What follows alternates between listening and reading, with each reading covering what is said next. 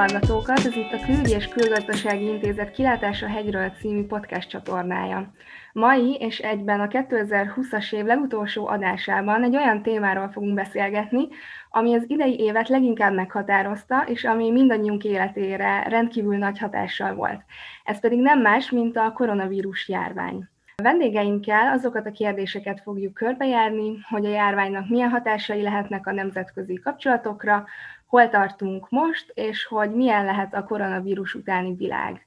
Itt van velünk Marton Péter, a Budapesti Corvinus Egyetem docense. Üdvözlöm a hallgatókat! Itt van velünk még Stefano Bottoni, a Firenzei Egyetem oktatója. Jó napot kívánok, és üdvözlöm a hallgatókat! Illetve Baranyi Tamás, a Külügy és Külgazdaság Intézet stratégiai igazgató helyettese. Jó napot kívánok, üdvözlök mindenkit! Én pedig Garai Nikolát vagyok, a Külügy Külgazdasági Intézet kutatója. Mielőtt rátérnénk a, a fő kérdéseinkre, érdemes előtte kicsit beszélni a hallgatóknak arról, hogy 2020 év végén hol tartunk a koronavírus járvány lefolyásában, a védekezésben, illetve a, a vakcina fejlesztéssel kapcsolatban. Számos folyamatot érdemes nyilván figyelni párhuzamosan ahhoz, hogy a jelenlegi helyzetet jellemezzük. Ugye kezdenek elérhető válni különféle vakcinák, zajlik az engedélyezése ezeknek különböző országokban, illetve hát el is kezdődött az átoltása a népesség bizonyos szegmenseinek,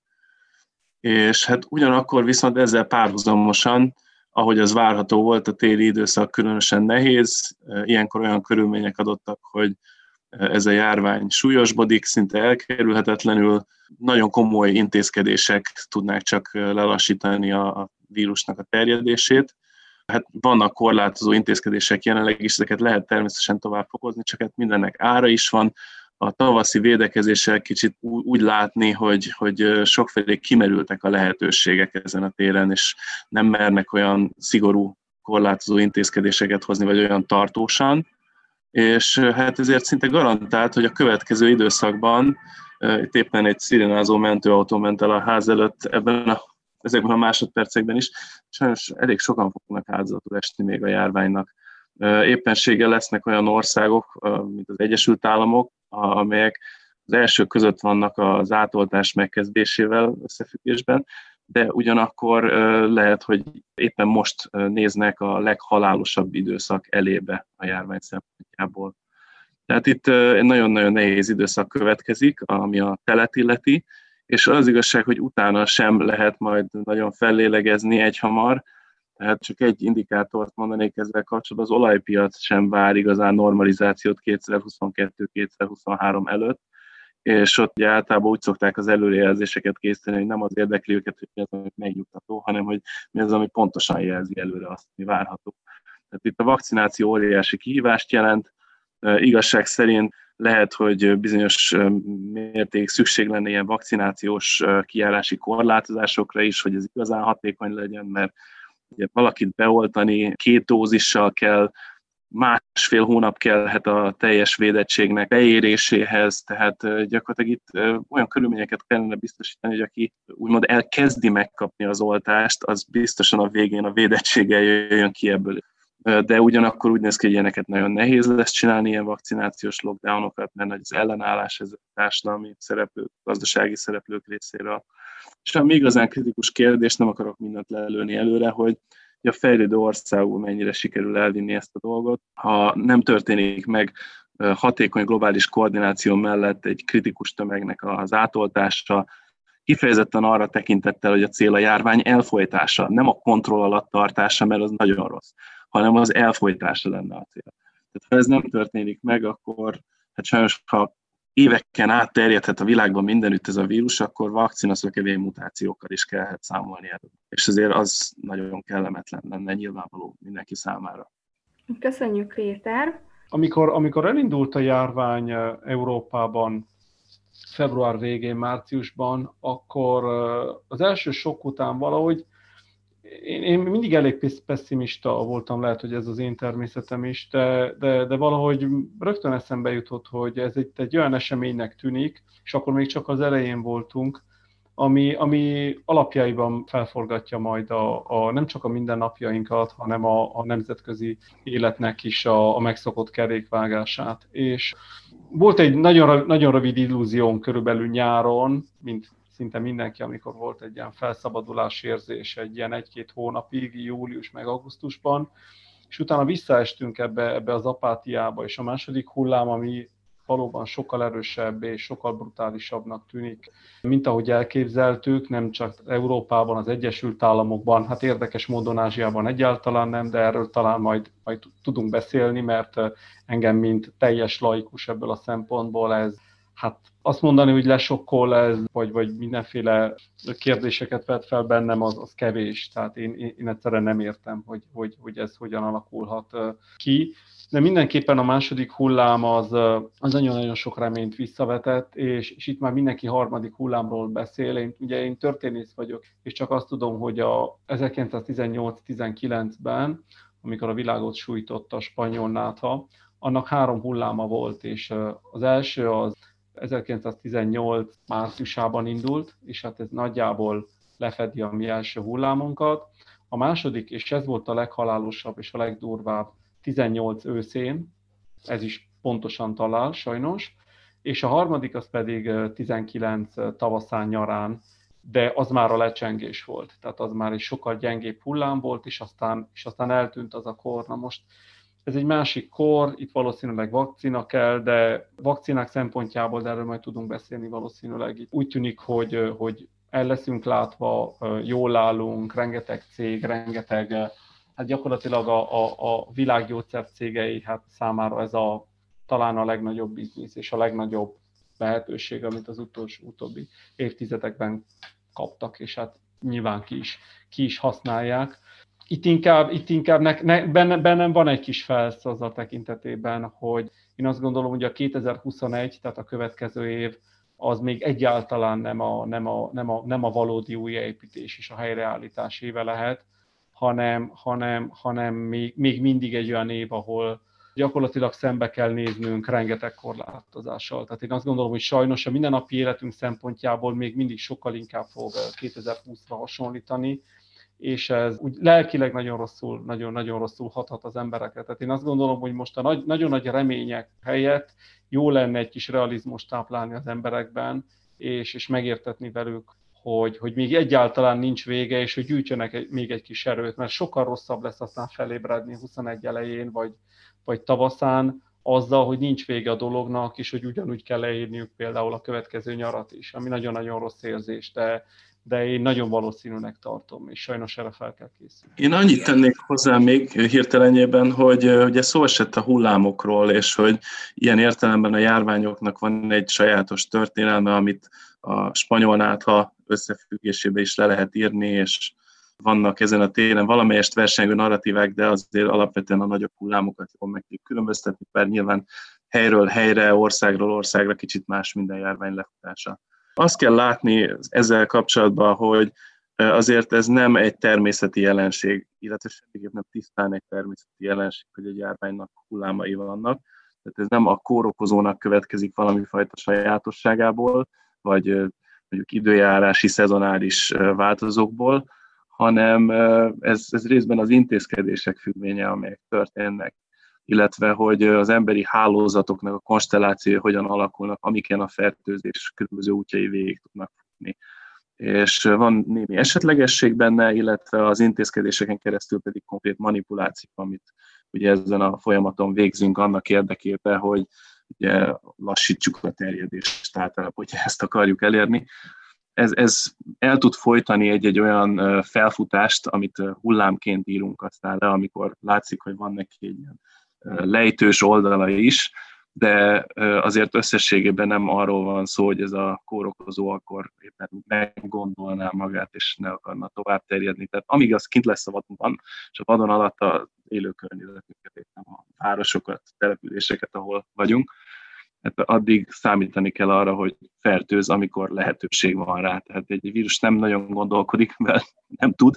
az egy, az egy program gyakorlatilag, ami lefut az arra alkalmas hardveren, tehát ha azzal találkozik, ha a találkozást nem előzzük meg, akkor folytatódik a járvány ezen keresztül. Nyilván nem mindegy milyen esetszámokkal, de ugye az, az egy nagyon-nagyon komoly probléma, és Stefanovel ezen a téren teljesen egyetértek, hogy nagyon fontos az embereket tájékoztatni erről reálisan, hogy nagyon nem mindegy, hogy milyen jövőért küzdünk. Tehát nem egyszerűen az a cél, de ez kicsit az egész beszélgetés motto is lehetne, nem az a cél, hogy kitaláljuk, mi lesz a jövő, hanem hogy tegyünk is azért, hogy milyen jövőt szeretnénk, és hogy az a jövő jöjjön el. Tehát itt elképzelhető sajnos a lehetséges jövők között, amit említettem, hogy egy vakcina szökevény mutáción keresztül vírusnak egy olyan változata kezd mondjuk terjedni egy idő után, amelyik képességgel az embereket úgy találja meg, hogy a fertőzésen átesetteknek az immunitása is erősen korlátozott. Tehát ugye jelenleg is vannak már adataink arról, hogy igazából minden körülmények között az, aki átesik a fertőzésen, az legfeljebb 3-6 hónapig lehet igazán védett. Bár még van nyilván bizonytalanság ezzel kapcsolatban, tudunk olyan újrafertőzésről is, ami ennél rövidebb idő után következett a éppenséggel, még ha ez nem is feltétlenül jellemző eset tehát ha, ha ilyen új változata kezd el terjedni a vírusnak, akkor sajnos azt jelenti, hogy nagyon sokáig tud terjedni folyamatosan egy emberi társadalomban, mert ha többféle változata van jelen, akkor ugye nyilván az, aki átesik, az rövid időre sem feltétlenül lesz védettelene, és a tetejében a vakcinák sem feltétlenül védenek meg. Tehát még itt azért kell tenni a következő években, hogy véget érjen ez a járvány, ez egy iszonyatosan nehéz kívás lesz. Tehát én egyáltalán nem látom garantáltnak a sikert, ez egy lefutott mérkőzés, és ezért nagyon-nagyon tudatosan kell cselekednie mindenkinek, és igenis jelentősége van a vakcinával látszólag összefüggésben nem álló dolgok is a téren, tehát tartani kell a maszkviselést, tartani kell azt, hogy nem szaladunk el jövő nyáron feltétlenül a világ másik végére turistáskodni, csak azért, mert látszólag lehetséges, mert a szabályozók lehetővé teszik tartani kell, hogy nem akarunk feltétlenül 50 embert összerántani egy szűk helyiségben egy jó kis értekezlet kedvére, ahol semmi nem történik. Tehát valójában ezeket a dolgokat szem előtt kell tartani továbbra is, mert minél kisebbek az esetszámok, annál könnyebben teszi elfolythatóvá a járványt azután a vakcinációnak az előrehaladása. Tehát ezeket mind szem előtt kell tartani ahhoz, hogy abba a jövőbe érkezzünk meg, ahol tényleg érdemes lenni, és nem egy olyanban, ahol ez egy igen kellemetlen probléma számos dimenziót tekintve. Tehát nyilván a gazdaság sornak eszébe jut, de hát politikai instabilitást is szül egy járvány, és hát maga a közegészségügyi aspektus nyilván egy igen kellemetlen része a dolognak. Ugye ezt szokták mondani ilyen mantraként a hírműsorokban, hogy hát az idős krónikus betegekre veszélyes. Igazán ez a járvány, hát lehet éppensége veszélyes másra is, plusz ne felejtjük el, hogy előbb-utóbb azért mindenki megöregszik, tehát ha marad velünk ez a vírus a jövőben, akkor ez öregkorunkban is megtalálhat. Másrészt, ugye, ha ez a vírus például okoz egyeseknél maradandó egészségkárosodást, akkor belőlük lesz a következő krónikus beteg,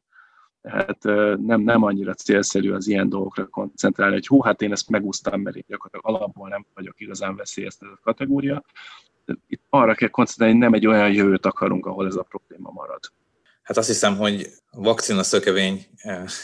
vírusmutáció az már önmagában elég realizmussal vértezi fel ezt a beszélgetést, amit majd próbáljunk meg azért egy kicsit jobb hangulatúvá is tenni, hát hogyha vannak azért itt ilyen nagyon pozitív fejlemények is, de ez a kellő szintű realizmus, azt hiszem, én három dologra tartanám érdemesnek fölhívni a figyelmet azzal kapcsolatban, hogy mikor lehet vége a, a koronavírus válságnak. Az egyik az, hogy tulajdonképpen azt olvastam több helyen is, hogy lehet úgy számítani, hogy van egy ilyen pandemic endje, egy, egy világjárványnak is van egy normality endje, és mielőtt még teljes mértékben el lehetne folytani a betegséget, ez a pandemic end, azelőtt az mégiscsak van egy normality end, ami nagyjából, a normalitás nagyjából visszaállását jelzi, és azért többen azzal is egyetértenek, hogy azért bizonyos fokú normalitást azért a következő évben el lehet érni. Ugyanakkor nyilván ez a vakcináció sikerének a függvénye is lesz, és én azt látom elsősorban, hogy ez egy közigazgatási feladat és nem feltétlenül egy nagyon klasszikus járványügyi feladat. Tehát nyilván miközben az egészségügyeket föl kéne készíteni, és jó lenne, hogyha nem lennének éppen válságban, ugyanakkor azt látom, hogy ez egy nagyon-nagyon kemény közigazgatási feladat, és erről szerintem egy kicsit kevesebb szó esik, és szerintem ez egy olyan dolog, amit el lehetne kezdeni a fölkészülést, hogy minden egyes országban, még mielőtt a, akár a vakcina elérhető közelségbe is kerül. Ez, amit tulajdonképpen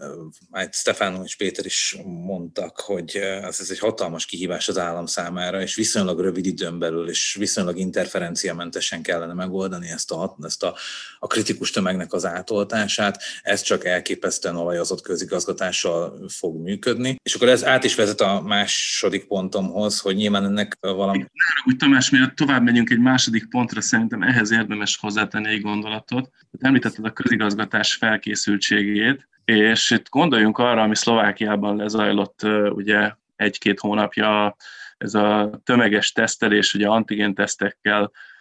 Vitatható volt természetesen a hozadéka ennek a fajta tesztelésnek, ennek a járványnak a kontextusában, de azért úgy tűnik, hogy az eredmények semmiképp nem is rosszak, tehát hogyha mondjuk 10-ből 6 esetben meg tudjuk előzni, hogy egy fertőzött tovább menjen és megfertőzön másokat egy ilyen tömeges tesztelés révén, akkor mondjuk az már nem egy olyan rossz eredmény, még ha 10-ből 10 kétségtelenül jobb is lenne. De inkább azt érdemes nézni ezzel a szlovák esettel kapcsolatban, hogy egy olyan jövő elébe nézünk,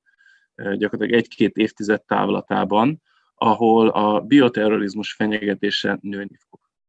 És ha történik valami, ugye az egy kritikus dolog, hogy milyen gyorsan tudunk reagálni, milyen gyorsan tudjuk például enyhíteni egy ilyen eseménynek a következményeit. Milyen gyorsan tudunk lépni, hogy a terjedési láncolatokat elvágjuk. És ehhez bizony kellhet adott esetben ilyen tömeges tesztelést tudni megcsinálni. És szerintem az, hogy egyesek a szlovák tömeges tesztelés láttán így elcsodálkoztak, hogy hát milyen fura dolgokat művelnek már ezek, az azt mutatja, hogy nincs meg ez a felkészültség. Mert ha ez furának tűnik, akkor az azt jelenti, hogy ez még a jövő zenéje sokak számára, pedig igazából fejlesztendő dologról van szó. És akkor ezzel lelövöm magam, úgyhogy mehetünk akár más téma felé is tovább, vagy persze lehet, hogy reagálnátok. Én még ehhez kapcsolódóan mondanék, vagy hozzátennék valamit. Engem nagyon lenyűgözött ez a, ez a szlovák kísérlet, a, a számok tükrében is. Tehát, ha jól emlékszem, a lakosság, az összlakosság több mint felét sikerült elérni ezzel a, ezzel a, ezzel a teszteléssel, és azért ne feledkezzünk el, hogy múlt héten vagy tíz napja zajlott Ausztriában egy, egy hasonló kísérlet, tehát ott is a teljes lakosságot próbálták letesztelni, de valóban nem sikerült, csak a kb. 20%-át érték el, vidéken kicsit többet, de Bécsben csak a, hiszem az összlakosság 15%-a ment el ingyenes tesztelésre, ami azért érdekes, mert ez, ez rávilágít arra, hogy itt nagyon fontos a bizalmi kérdés. Tehát itt a, ugye az államapparátus működése nagyon fontos, tehát ha olajozottan működik, de valóban az állampolgárok és, a, és az államapparátus közti bizalom jele az, hogy például alávetik-e magukat például tesztelésnek, és hát amiről már beszéltünk, hogy mi lesz aztán a vakcinával, mert ezt be kell adni több millió, tízmillió, vagy akár milliárd embernek, de ez az kell, hogy ezek az emberek hozzájáruljanak, és ha nem járulnak hozzá, akkor viszont nagyon sok minden hiába lesz. Teljesen egyetértve az előttem szólókkal, ugranék is a következő pontra, hogy azt hiszem az még, még nagyobb kihívás, hogy ennek nyilvánvalóan globálisnak kell lennie. Tehát ugyanúgy kell ezeket az oltási folyamatokat kivitelezni eh, a következő évben Európában, mint Ázsiában, vagy a fejlődő világban. És a fejlődő világ eh, az ebből a szempontból egy sokkal nehezebb dolog, hiszen az előbb arra hívtam fel a figyelmet, hogy a közigazgatásnak milyen fontos szerepe van, és eh, a fejlődő világban sokszor a közigazgatás az, amit teljes mértékben hiányozni tud, vagy pedig, hogyha nem is hiányzik, akkor is egyáltalán nincsen azon a szinten, hogy egy ilyen nagyon komplikált dolgot végre lehessen hajtani. Persze itt is azért sokszor sztereotípiákból indulunk ki. Például nagyon úgy tűnik, hogy a Nigériának, amikor volt a nyugat-afrikai ebola járvány, akkor úgy tűnik, hogy ők nagyon észnél voltak, amikor elkezdett terjedni Lagosban az ebola, és fantasztikusan gyorsan felszámolták, és tudunk egy-két afrikai sikertörténetet egyébként akár a koronavírussal kapcsolatban is, de összességében azért azt mondhatjuk, hogy ott az állami kapacitások nem biztos, hogy el fogják bírni ezt a, azt a hatalmas feladatot ugyanakkor meg azzal is számolhatunk, hogy más országok nemzetközi összefogásban ebben azért segítenek, de az viszont az biztos, hogy ha a világ fejlett felét beoltjuk, a fejlődő felét pedig nem oltjuk be, akkor egy, akkor egy hatalmas libikóka folyamatot fogunk elkezdeni, amit akár ez a disztópikus, volt az oltás szökevény vakcina, vírus variációkhoz is vezethet, ami tényleg elég ijesztően hangzik. A harmadik, ami számomra érdekes pont, az az, hogy miközben egy ilyen projekthez azért nagyfokú nemzetközi kooperáció lenne szükséges, és tulajdonképpen ennek azért a jelei itt-ott látszanak is, aközben én azt érzékeltem az elmúlt hónapokban, hogy jóval inkább a versengés, a kompetíció került előtérbe, kinek milyen vakcinája van, honnan tárazott be, ki mikor tudja engedélyeztetni a vakcináját, és ez nem biztos, hogy ez a szemlélet, ez, ez jó lesz ahhoz, hogy minél gyorsabban és minél biztonságosabban beoltsunk mindenkit 2021 folyamán. Ugye az interneten elterjedtek ugye ezek a mémek, tehát alapvetően ez egy mém, hogy 2020 a világ valaha volt a legrosszabb éve, amivel valószínűleg a, a bizánci Pest is átélők azért vitatkoznának, de hogy azért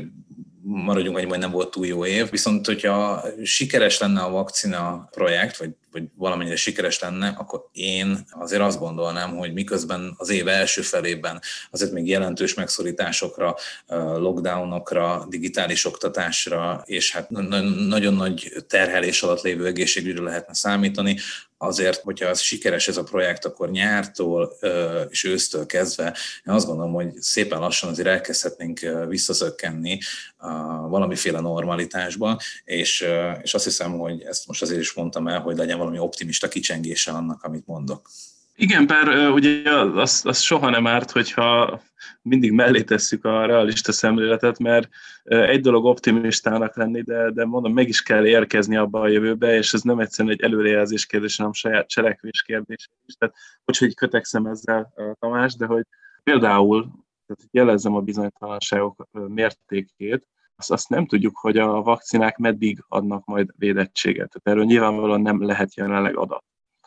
és ezt majd nagy, nagy izgalommal fogjuk követni ennek az alakulását. Lehet, hogy szezonálisan újra kell oltani például a népességet. Gondoljunk bele, hogy ez csak logisztikai kihívásként mekkora dolog, és akkor még nem néztük, amit ugye Stefano említett, hogy az emberek bíznak-e például a, a vakcinában. Mert ugye hát ezen a téren például Magyarországon is, de a fejlett világban, az úgynevezett fejlett világban, nyugaton jelentős problémák vannak. És mondok még egy problémát, ez kifejezetten megint a logisztikához tartozik, hogy lássuk a környezeti terheit ennek a vakcinációnak, hogy egy vakcinának vannak különféle összetevői. Vannak például olyan összetevők, amelyek a vakcinának az úgynevezett immunogenitásához járulnak hozzá, tehát segítik, hozzájárulnak ahhoz, hogy kialakuljon egy erős immunválasz arra az antigénre, amit bemutattunk a vakcinával az emberi szervezet és ezeknek az összetevőknek a forrását érdekes például megnézni. Tehát például a cápák mája. És akkor gondoljunk bele, hogy szoktak beszélni arról a környezetvédők teljesen indokoltan, hogy nem is a cápa az igazi fenyegetés az emberre nézve, hanem az ember a cápára.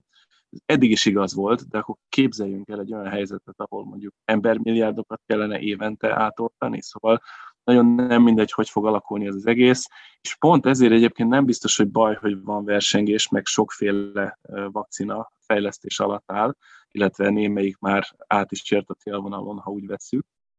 mert nagyon-nagyon sok forrásból lesz szükség gyakorlatilag. Nagyon sokak jó, ha részt vesznek ebben a folyamatban. Tehát uh, itt, itt tényleg sokfelé kell tömeges termelés, és a termelés terheinek a megosztása is ilyen értelemben szükséges és hát ez, ez a versengés következésképp hozzájárulhat ahhoz, hogy el legyünk látva megfelelően, de az igazság, hogy még így is vannak kételjeim, hogy mennyire fog működni jól a dolog. Biztos, hogy kihívásokkal ér, és már csak ezért is egy évekig húzódó folyamat lesz minimum, még akkor is, ha minden nagyon jól alakul. Tehát, hogyha mondjuk bebizonyosodik, hogy nagyon hosszú időre védettséget adnak mondjuk ezek a vakcinák, akkor is még előállítjuk a vakcinákat, az, az egy időigényes folyamat. Hát egy példát mondanék erre, hogy Kína is jelentős tételt készült beszerezni a Pfizer-BioNTech vakcinából, miközben van nekik saját fejlesztésük, több is. Közben azért ahhoz, hogy el tudják látni a népességük szükségleteit, ehhez is sászorulnak beszerzésre jelentős tételben. Szóval egyáltalán nem egy egyszerű hívás. De elnézést lelőm magam, mert sokat beszélek. Most többen említettétek a normalitásnak a kérdését, és ezzel a következő kérdésem hozzátok, hogy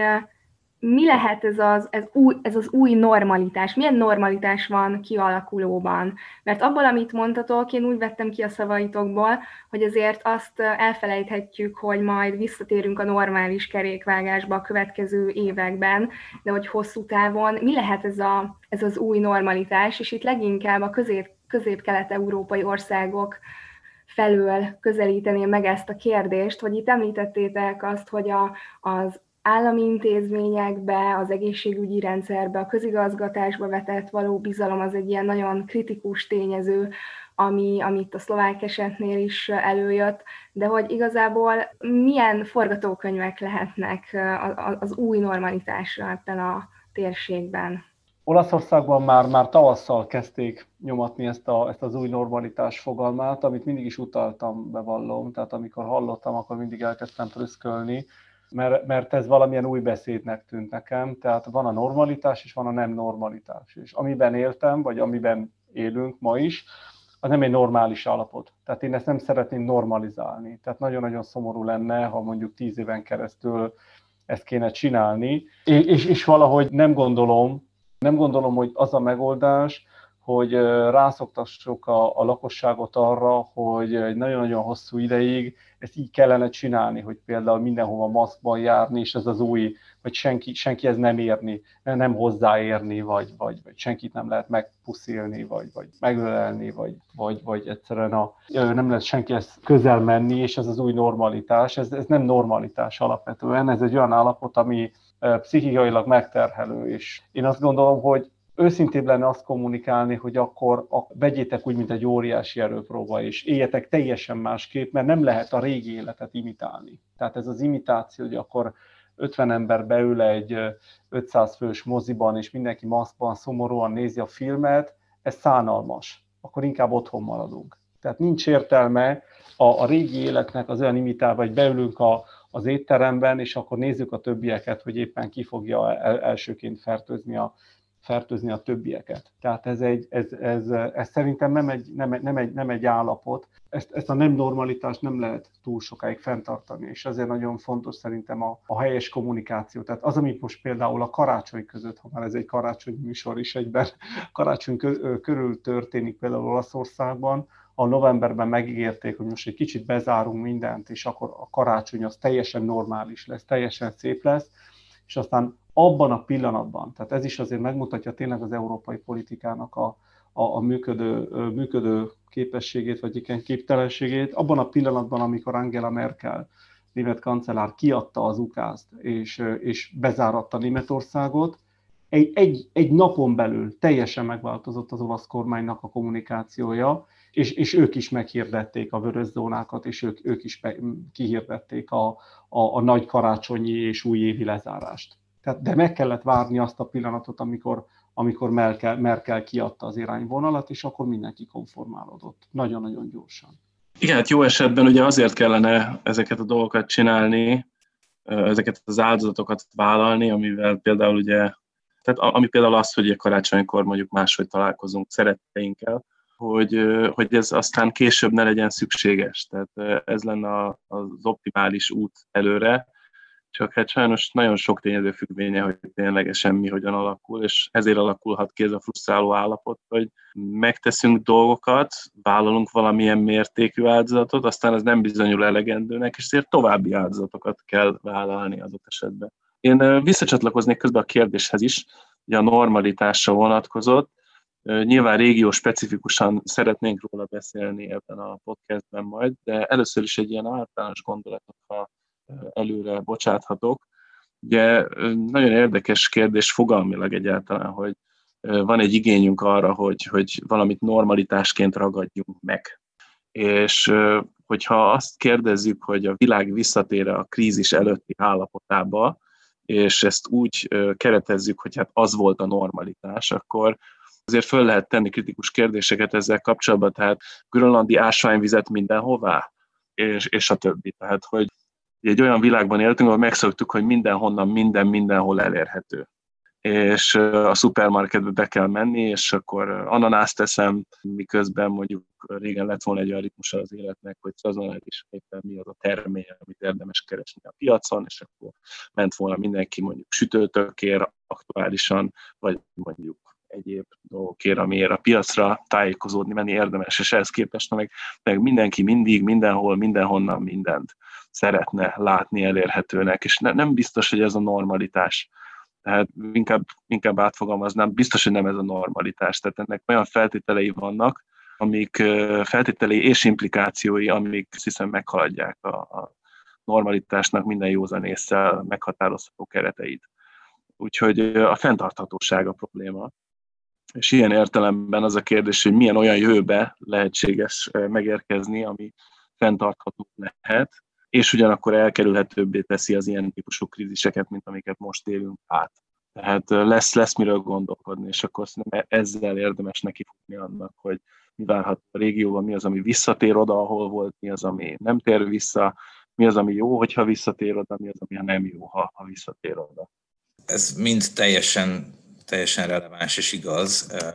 de nekem ezzel kapcsolatban azért vannak nagyon erős kételjeim. Mert én pont azt láttam, hogy talán március végén, április elején az ilyen, legalábbis mint Magyarországot illeti, az ilyen kezdeti bizonytalanság után, pont azt láttam, hogy ezek a dolgok, ezek viszonylag zavartalanul működnek. Tehát volt egy időszak, egy, egy rövid, amikor hát az volt, hogy hát ez nincsen, mert ez nem jött be az országba, meg az nem jött be. Ugyanakkor meg utána kialakult szerintem egy olyan közeg, amikor nagyon sok minden nem működött például az európai országok közötti kommunikációban, meg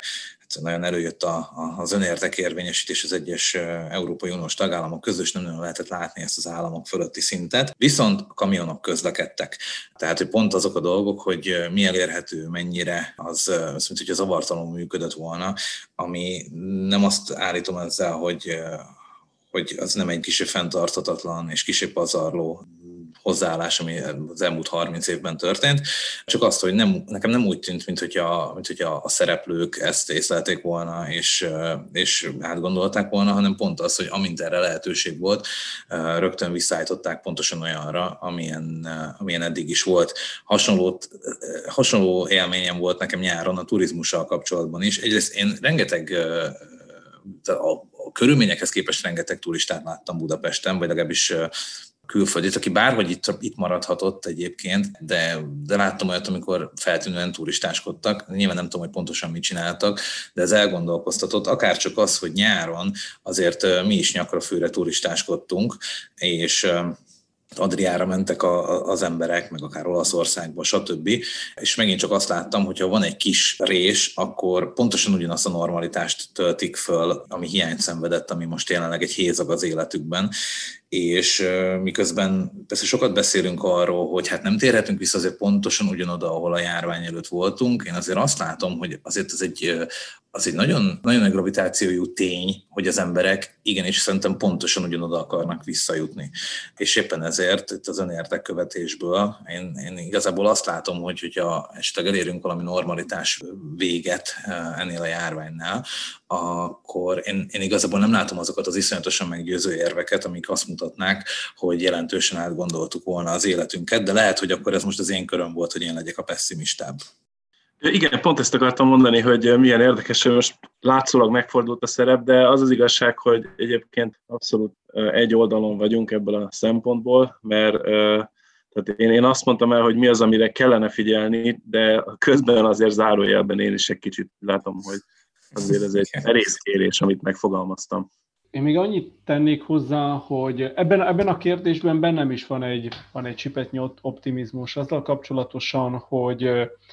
ha nem más azért, mert az emberek és hát a cégek, a nagy szervezetek, a multinacionális vállalatok hát racionális lények és racionálisan gondolkodnak. Itt azért nagyon jól láttuk ebben, a, ebben az egész évben a, a költségcsökkenés és az erőfeszítés racionális, racionalizálásnak a, az előnyeit. Tehát egyszerűen most, hogy lefordítom, minek kell gyülekezni egy meetingre, ahova mindenki odarepül, és gyakorlatilag ahhoz, hogy együtt töltsön két-három órát, elmegy két nap, sok-sok tízezer euró, rengeteg erőfeszítés, kerozén, stb. stb., akkor, amikor egyszerűen ugyanezek az emberek hasonló fokú hatékonysággal legtöbb esetben otthonról tudnának, vagy bárhonnan tudnának becsatlakozni, és, és tudnának, és meg tudnák beszélni ezeket a dolgokat. Tehát ez egy olyan felfedezés volt, amit kikényszerített az élet, tehát ezt igazán senki nem így tervezte, élesben tesztelni, de most megtörtént ennek az új, új valaminek az élesbe tesztelés, és azért a, én, én nagyon, én hát ugye mi mindannyian azért nagyjából egyetemi szférában is oktatunk, dolgozunk, és miközben látjuk a nehézségeket,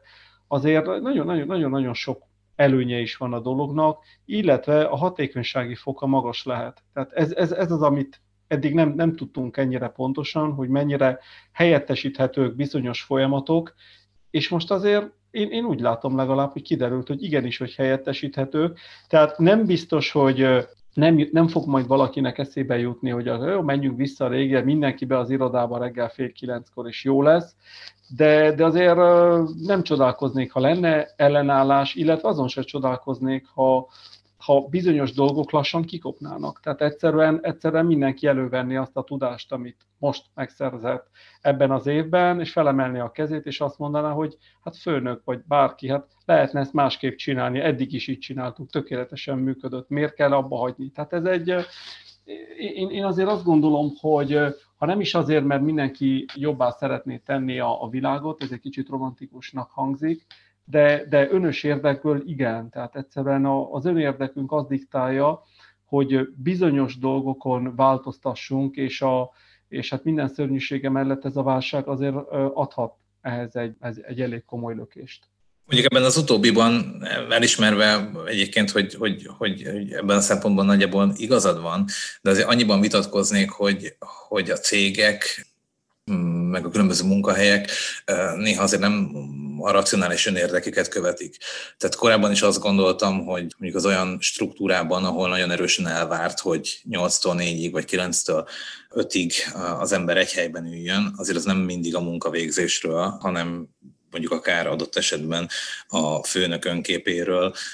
vagy a szervezet önképéről is szó, mégiscsak sokkal jobb és sokkal nagyobb fegyelmet sugároz, hogy az emberek ott ülnek szépen, és a gépük előtt vannak, csináljanak azon a gépen ugye akármit, mint hogyha körülbelül megbíznánk az emberekben, és elmondanánk, hogy akkor ezt is ezt kell megcsinálni, és ezt csináld ott, ahol gondolod. Tehát, hogy, hogy én szerintem azért ennek a racionális önérdeknek is azért megvannak a maga stratégiai korlátai. Példát ezt hagy mondjak, Tamás a londoni City esetére érdemes gondolni. Ugye, amikor még az Egyesült Királyságban, Angliában azon belül is nagyon sokan elhitték, hogy hát itt már lefutott ez a járvány, már itt nem lesz újabb hullám, mert már nyári immunitás van, csak nem vettük észre, hogy az megköszönhető. Volt egy ilyen diskurzus a nyár vége felé, őszeleje környékén, és akkor elkezdték a vállalatvezetők is, meg a kormányzat is nyomatni ezt, hogy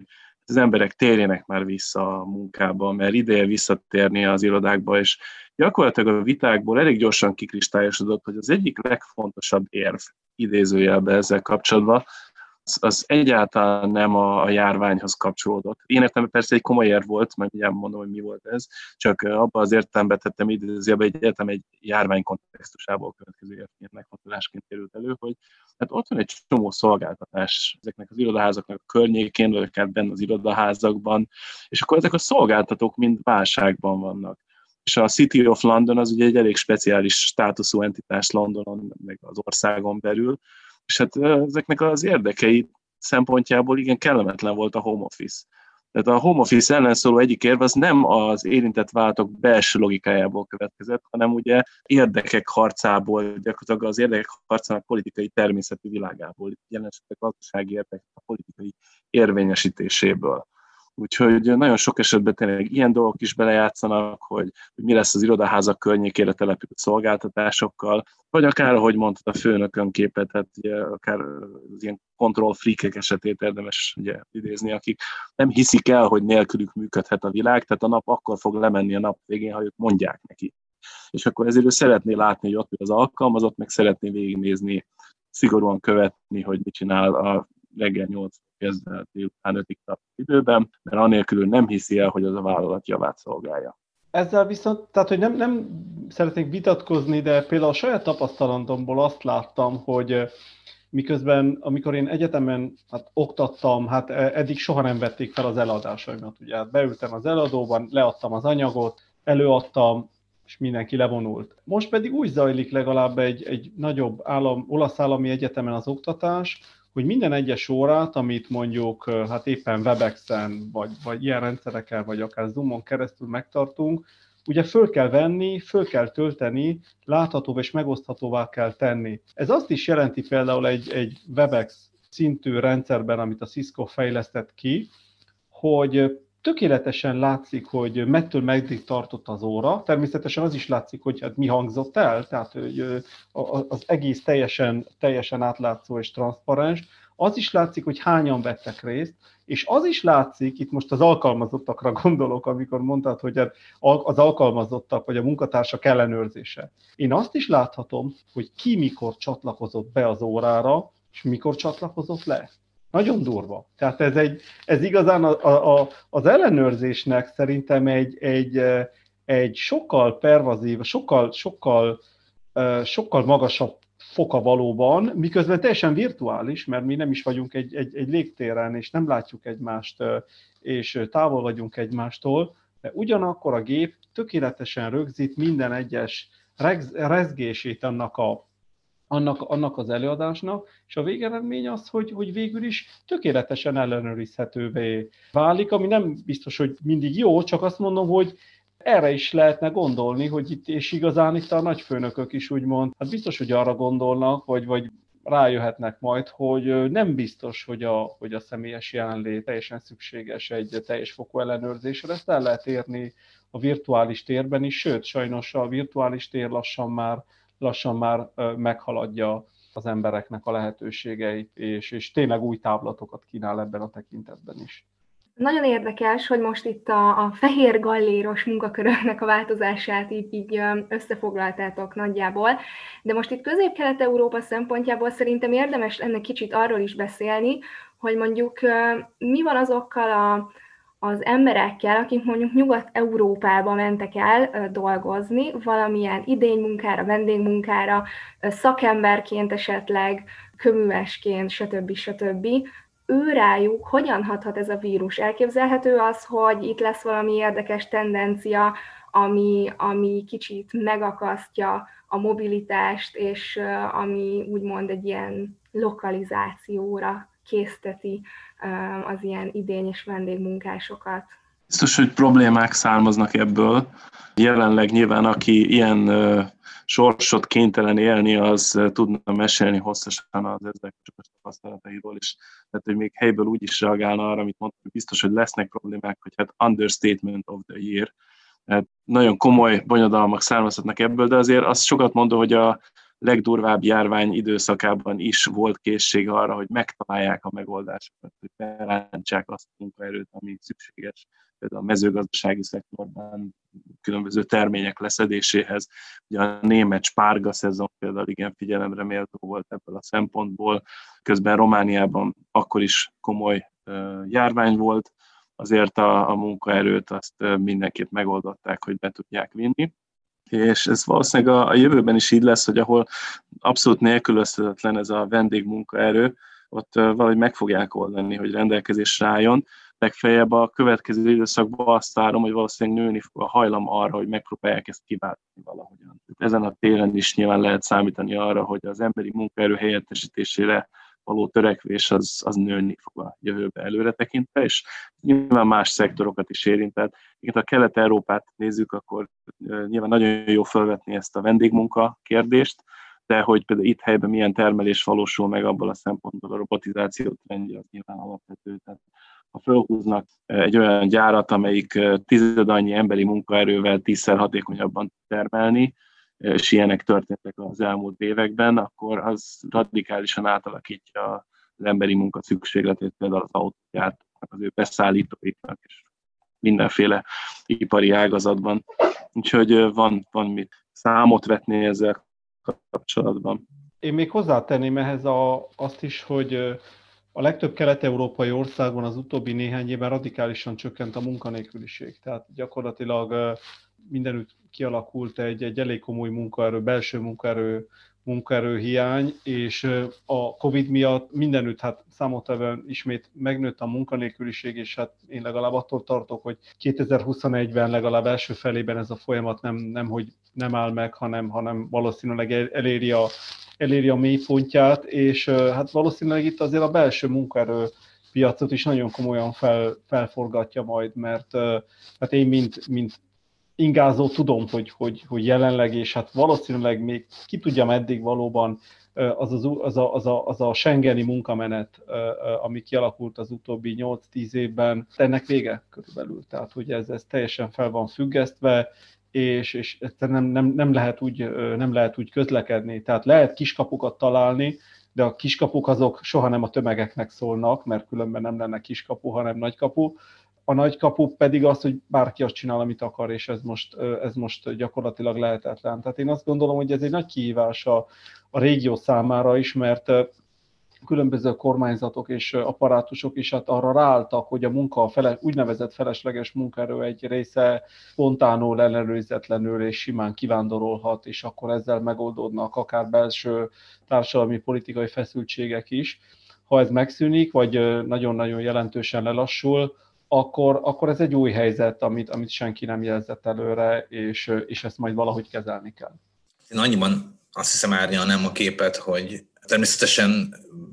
ez a Schengeni rendszer, ez megsínlette a válságot, de talán azok a nagy strukturális tényezők, azok, azok még nem nagyon mozdultak el, amik, amik, amik ezt lehetővé teszik és itt elsősorban arra gondolok, hogy hát vannak egyszerűen olyan munkák, amiket Nyugat-Európában már nem nagyon akarnak elvégezni és az, hogy, az, hogy ekkora kérdés volt ugyan a német spárga szezon, vagy, a, vagy, a, vagy az angol zöldségek betakarítása, és mindenféle igazából átkozottul megkérdőjelezhető folyamattal mégiscsak lehetővé tették a kelet-európai vendégmunkások kiáramlását. Ez az világosan jelzi, hogy ez, ez nem mozdult el. Tehát még hogyha nagyon megszenvedte a szolgáltatási szektor Nagy-Britanniában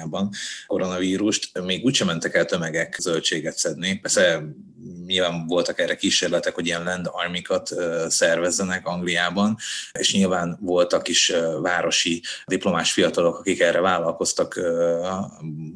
a tavaszi nyári időszakban, tehát ez nem volt tömeges. Tehát, hogy erre azért, azért a későbbiekben is lesz igény. Az más, valószínűleg tartom egyébként, hogy, hogy hogyha, ha lesz egy ilyen bezárkózás, az, az inkább egyébként más területeket fog érinteni, és nem feltétlenül tényleg ezt a nagyon szépen berögzött munkamegosztást, hogy mennél inkább kétkezi munka valami, annál inkább a kelet-európaiak jussa, akár keleten, akár nyugaton. Úgyhogy számomra az inkább egy nagy kérdés, hogy, hogy, hogy a jövőben, az Európai Uniós szinten hát lesz egy olyan felismerés, hogy, hogy ez egy szabályozandó kérdés, és lesznek-e ezzel kapcsolatos viták és ezzel kapcsolatos lépések. A Brexitet mindenképp izgalmas lesz figyelni ebből a szempontból, hogy ott mi történik utána. Hát ugye Nagy-Britanniában, amíg nagy marad, ha az zárójelbe ilyen gonosz kis megjegyzést hozzáteltek, az, az mindenképpen egy izgalmas kérdés, hogy mi, mi fog történni a, a munkaerőpiacon, hogyan strukturálódnak át a lehetőségek ezen a téren. Hát van, van olyan előrejelzés, hogy több tízezerrel több vámtisztviselőre lehet majd szükség, ez nyilván teremt munka lehetőségeket egyeseknek. Közben meg ott lesz a munkaerő hiány, ugye bizonyos ágazatokban, és hát arra biztos, hogy kell keresniük majd a megoldást. Szerintem meg fogják találni, mert elemi érdekük, de az egy izgalmas kérdés lesz, hogy mi történik az Egyesült Királyságban az idény munkásokkal, vagy, vagy általában a vendégmunka, a migráns munka lehetőségével. Hogy hát ebből a szempontból szerintem lehet, hogy, lehet, hogy ilyen mélységi változás azért a, a turizmusnak a lokalizációja, és azok az országok, amik, amik nagyon jelentős részben a nemzetközi turizmusból éltek, tehát Spanyolország, Olaszország, egy bizonyos fokig Görögország, Horvátország, hogy, hogy ott ezzel kapcsolatban mi lesz, és hogy a szolgáltatások azok hogy alakulnak át a, az egész régióban a továbbiakban, az hasonlóképpen nagyon mély strukturális problémának tűnik. Lassan az időnk végéhez érkezünk. Utolsó kérdésként azt szeretném nektek feltenni, hogy mik azok a legfontosabb tanulságok, amik a koronavírus kapcsán megjelennek a nemzetközi kapcsolatokban. Erre tudnátok el ilyen egy-kettő példát, vagy nagy tanulságot mondani így lezárásképpen, amit jó, hogyha 2020 év végén mindenki a fejében tart. Megkockáztatom, hogy az egyik tanulság az az, hogy az amerikai vezető szerepre szükség van. Tehát történt kísérlet ennek a kiváltására, meg biztos ez, ez nem lenne egyébként teljesen eredménytelen eleve. Ugye ez a GEVI, a Globális Vakcina Szövetség, amelyik dolgozik azért, például az Európai Unióból országok részvételével, hogy fejlődő országoknak jusson elég vakcina megfelelő koordinációban, hogy ez a globális fellépés a járványon megtörténhessen. Tehát ez, ez ténykedik, de, de az, hogy a, a Trump adminisztráció az úgy gondolt, hogy teljesen kiszállhat a, a járvány nemzetközi kezeléséből, vagy hát minimálisra korlátozza a szerepét ebben a tekintetben, ez nagyon nagy különbséget jelent, és, vagy jelentett, és ebből a szempontból az, hogy most egy Biden adminisztráció lesz, most nyilván lehet komplexen nézni, meg ezerféle aspektusan elgondolkodni annak, kinek miért, mi jó, mi rossz azzal kapcsolatban, vagy adminisztráció váltás volt az Egyesült Államokban, de a, a járvány globális kezelése szempontjából az, hogy egy olyan amerikai adminisztráció lesz, amelyik újra egy természetszerűleg vezető, koordináló szerepben gondolkodik a nemzetközi közösség életében, az biztos, hogy nagy jelentőséggel bír. Én akkor Kínát hoznám, hoznám be a képben, amit már korábban említettem. Tehát ö, még mindig elfogadott tétel nagyjából, hogy, hogy, ez, hogy ez a járvány nagy valószínűséggel onnan indult, és Kína ezzel óriási presztízs veszteséget szenvedett, főleg télen és tavasszal, és aztán valahogy mindezt meg tudta fordítani. Egyrészt azzal, hogy ha lehet hinni a, a hivatalos kínai adatoknak, ott már majdnem fél éve gyakorlatilag megszűnt ez a járvány. Viszonylag érthetetlen módon, de számunkra legalább, de ott, mint a teljesen megállt volna, és azért Ázsia többi részén is hát korán sem úgy terjed, mint, mint az Egyesült Államokban, Európában, a, a Dél-Amerikában, tehát egészen más, nem csak görbék, hanem egészen más dinamikák vannak, és azért ennek van egy nagyon-nagyon komoly gazdasági hozadéka is, tehát a kínai gazdaság rendkívül gyorsan heverte ki ezeket a, ezeket a, ezeket a vesztességeket. Most számomra az a nagy kérdés, hogy ők akarnak-e élni ezzel az előnyen, hát előnyel, azt feltételezném, hogy akarnak-e, és ha igen, akkor, akkor hogyan, és hogy milyen viszony tud kialakulni akkor az Egyesült Államokkal. Mert itt nyilvánvalóan az a fajta új hidegháború, vagy az a fajta globális versengés, ami kialakult az utóbbi utolsó években, ez természetesen nem, nem fog leállni azzal, hogy, azzal, hogy Amerikában leváltották Trumpot, mert való, valóban az amerikai igény arra, hogy megtartsa ezt, a, ezt, a, ezt az elsőbséget és ezt a globális előnyt, ez, ez egy természetes igény, de Kínának most van egy új, hát egy újabb fegyver ebből a szempontból, főleg ha 2021-ben a, a, a fejlett világ, tehát a fejlett nyugati világ nem tud viszonylag gyorsan, sikeresen kilábolni a, a válságba, hanem gyakorlatilag belecsúszik egy elhúzódó recesszióba, akkor itt azért nagyon más viszonyok alakulnak, alakulnak ki, és nyilván ki lehet jelenteni, hogy itt van még egy szabad világ, és ki lehet, tehát meg lehet ezt ideologizálni, hogy ki kell tartani a szabad világ mellett, de itt egyszerűen, ha Kína bizonyos szempontból kezd elhúzni, akkor, akkor, akkor ez tényleg felforgatja majd a nemzetközi viszonyrendszert, és azt gondolom, hogy hosszú távon sokkal inkább, mint ahogy, mint ahogy ezt eddig gondoltunk, és ez, ez, ez nagyon kellemetlen lehet. Tehát itt, itt, itt, itt ez szerintem egy kulcs, egy-két év következik az amerikai-kínai viszonyban, és abban is, hogy Kína Kína milyen stratégiát követ a, a, a vírusválság utáni kezelésben. Igen, én megint azt hiszem, hogy mondanék három pontot, ami szerintem milyen érdekes véletlenúságok voltak az elmúlt évből, és három olyan dolgot mondanék, ami szerintem kérdés lesz a jövőre aztán, hogyha nagyon nem értetek egyet, akkor az tök hogyha megtámadjátok, és azt mondjátok, hogy nem, az, az nem úgy van az hülyeség, de az is lehet, hogy, hogy relevánsak. Én szerintem az egyik érdekes tanulsága az volt ennek az időszaknak, hogy miközben Ugye az önérdekérvényesítés, vagy az önsegélyezés, hogy ilyen realista fordulatot használjak, annak a szerepe azért egy ideje már növekedett a nemzetközi rendszerben, de én úgy látom, hogy kevés kivételtől eltekintve ezt, ezt kevesen tudták kihasználni ebben a zavaros időszakban. Mondjuk például Azerbajdzsán elég jól ki tudta használni, de, de én arra számítottam igazából tavasszal, hogy, hogy ezért mindenki azért ezt az időszakot meg fogja ragadni arra, hogy az általános félrenézésben szép lassan javítsa a pozícióit, de hogy hogy ez valóban növekedett, de mint hogyha ennek lenne egy korlátja, ami akár, ami akár jó hír is lehet. A második tanulság az az, hogy bizonyos szempontból a Kína ellenességet szerintem az amerikai, részben amerikai nyomásra, vagy amerikai ihletésre azért mainstream tették a nemzetközi életben és erre még arra is gondolok, hogy egy egyfajta Kína ellenes diskurzus, vagy Kína kritikus diskurzus azért az Európai Unióban is most már lényegében mainstream, még akkor is, hogyha a gazdasági érdekeket nem szabad alábecsülni. És a harmadik tanulság számomra, az pedig az, hogy ezek a nagy globális kérdések, mint a, mint a, mint a klímaváltozás vagy az egészségbiztonság, az marha jó, amíg a távoli jövőbe helyezzük őket, és, és csak ugye elméleti szinten kell őket komolyan venni, de megint bebizonyosodott, hogy egy idő után, hogyha, hogyha elhanyagoljuk őket, akkor, akkor ránk rúgja az ajtót és azért nagyon jó lenne, hogyha a következő ilyesmit azt egy fokkal készültebben tudná várni egyébként mindenki. Tehát ezt a három tanulságot vonnám le az elmúlt évből, viszont a jövőre meg nekem azok a kérdéseim merültek föl, hogy e, e, először is az, hogy itt az új normalitásra való visszaállás kapcsán is, hogy vajon mi lesz erősebb, tehát lesz egy olyan erősebb politikai vonulat, ami egy ilyen stabilabb, kiszámíthatóbb dolgot szeretne megteremteni, vagy pedig visszatérünk a primer gazdasági érdekekhez, amik pont az előbb elmondottak miatt egy kicsit instabilabbak, viszont gyorsabban kecsegtet a normalitás látszatával, illetve megfelel a rövidtávú érdekeinknek. Szerintem a másik nagy kérdés, hogy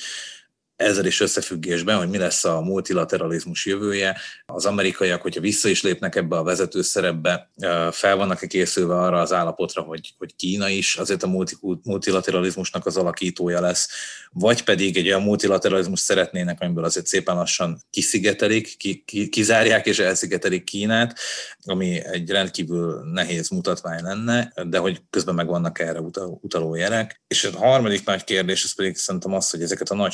strukturális kérdéseket hogyan tudjuk a jövőben kiegyensúlyozni, például az egészség, biztonságot mondjuk a versenyképességgel, vagy a, vagy a, vagy a munka, munkaerői piac átstruktúrálódásával. Ez a három nagy kérdés, ez lényegében mind arra vonatkozik, hogy milyen lesz az új normális, hogy, hogy, hogy Stefano triggereljem ezzel a kifejezéssel. Tehát, hogy milyen lesz az a világ, amihez visszatérünk. Ezek szerintem még mindig nagy kérdések, de, de a tanulságok azok szerintem viszonylag stabilan levonhatók az elmúlt évben szabad akkor egy zárszót részemről, akkor én még mindig nem győztél meg teljesen, Tamás, a, az új normalitás szükségességéről. Szerintem, szerintem hosszú távon nem fogunk visszatérni, vissz, tehát nem, nem fogunk visszatérni, hanem valahogy tovább, tovább fogunk lépni. Ugye a tovább lépés az, az lehet valami nagyon progresszív, és lehet valami pozitív is, nem biztos, hogy végül is az lesz, de mindenképpen valami, valami tovább gondolás lesz. Tehát a, a visszatérés az, az talán egy-két egy, egy-két hónapon belül lehetséges lett volna, ha ez egy nagyon-nagyon rövid időszak lett, lett volna ez a, ez a pandémia, de, de hát sajnos nem az lett, és, és ahogy távolodunk el a régi normalitástól, én nem látom azt az új normalitást, ami, ami, ami egyfajta visszatérést jelent. Én, ezt, én azt gondolom, hogy egy, egy, egy teljesen új, új konstellációt fog felépíteni a világ. Most az a kérdés, hogy mennyire, mennyire lesz ez, hogy is mondjam, intellektuálisan érlelt. Attól tartok, hogy, a, hogy, a, hogy az erőviszonyok, a, a nemzetközi politika általános logikája fogja ezt kierőszakolni, kikényszeríteni, és nem a, nem a finom gondolkodás. De, de hát, ha sikerül hogy is mondjam, némi racionális és némi pozitív elemet is ebbe, ebbe, ebbe becsempészni, én nem gondolom, hogy Kínát el lehet szigetelni, és valószínűleg az amerikaiak sem, sem gondolhatják ezt túl, túl komolyan, de valóban ennek a két szuperhatalomnak a, az együttélésről fog szólni a következő 10-20 év, és erre érdemes, érdemes felkészülni úgy is, hogy, lenne, lenne itt egy Európai Unió, mint harmadik pólus, de egyre inkább az látszik, nagyon-nagyon sok tekintetben, hogy, hogy egyszerűen nem tud, nem tud egy igazi pólussá, pólussá válni, megreked egy kényelmes, viszonylag gazdag ö, ö, ilyen, ilyen harmadik vagy negyedrangú szereplőnek, az már egy olyan dolog, ami, amivel meg tudnánk, meg tudnánk elégedni, ha a házi feladatait és a normális ügymenetét meg tudja, meg tudja oldani, úgyhogy ez az 500 millió ember, akire tartozik, ez nagyjából elégedett legyen vele. Én pedig azzal zárnám a magam részéről, hogy azért sem lesz visszatérés a korábbi úgynevezett normalitáshoz, mert ha a történelem legfontosabb hajtóerőire gondolunk napjainkban, akkor ezek között feltétlenül említendő a zavart keltő gyors technológiai változások, átalakulások kérdése. Ez olyasmi, ami most már kiemelt figyelmet kap, kifejezetten nemzetbiztonsági jellegű, biztonsági stratégiai jellegű dokumentumokban, például az amerikai hírszerző közösségnek az évről évre bemutatott fenyegetéseket felmérő áttekintésében, vagy akár a NATO 2030-as stratégiai anyagban is, amelyről mostanában lehet majd számítani nyilván számos eseményre, beszélgetésre. Tehát a diszruptív technológiai változások garantáltan átalakítják az életet. A járvány is hozzájárult ezekhez. Csak egy példát mondok, hogy az arcfelismerés terén ugye a képességek fejlődésében például megjelent kihívásként, és úgy tűnik, hogy ez kezelhető, hogy még maszkban is lehessen gyorsan azonosítani valakit. Úgyhogy ezek a dolgok, ezek gyorsuló módon mennek végbe, és garantáltan egy más életet hoznak el, bármennyire is szeretnénk visszatérni korábbi dolgokhoz, ez a világ egyre gyorsuló mértékben nem olyan, mint korábban volt. Tehát szerintem nem, szerintem nem jó, hogyha teljes mértékben visszatérünk a korábbiakhoz, de ez lesz. Szerintetek pedig mindenféleképpen kialakul valami új, ami, amit, amit arcfelismerő szoftverek és, és vakcina szökevény vírusmutáció fognak jellemezni. Úgyhogy ez kicsit cyberpunkosra sikerült ez a vége. így van. úgyhogy, úgyhogy nem, nem tudom, én, én, én azt látom ebben a, ebben a visszatérés, nem visszatérésben, hogy, hogy az emberek nagy tömeget egyszerűen, egyszerűen annyira az első alkalom, adandó alkalmat megragadja arra, és nem hiszem, hogy az államok különösebben máshogy viselkednének, hogy visszatérjenek pontosan ugyanabban a kerékvágásban, ami, ami, ami korábban is volt, ez szerintem nagyon látszott nyáron, úgyhogy én a, a kettő között még mindig erre fogadnék, bár egyébként rendkívül meggyőző érveitek vannak. Bocs Tamás, egy gondolat, csak inspiráló, amit mondasz, és ezért nem bírom ki, hogy ne reagáljak. Tehát az nem cyberpunk, amikor valaki úgy tervezi a karácsony előtti napokat, hogy beugrom egy PCR-tesztre, és utána sütöm a beiglit. Nem? Tehát ez, ez már kicsit az. Így van, így van. De, de, de ez rendkívül cyberpunk, meg rendkívül cyberpunk 120 embernek egyet adni ugye Neptunban, hogy egyszer se láttam az arcukat, csak ők az enyémet. Tehát, hogy igen, ezek rendkívül absztrakt tapasztalatok szerintem is. Én köszönöm szépen Marton Péternek, Stefano Bottoninak és Baranyi Tamásnak, hogy itt voltatok velünk, valamint köszönöm a hallgatóknak is, hogy velünk tartottak az évadzáró podcast adásunkon. Kövessetek minket 2021-ben is a KKI Spotify podcast és YouTube csatornáján. Köszönjük szépen! Köszönjük! Köszönjük szépen!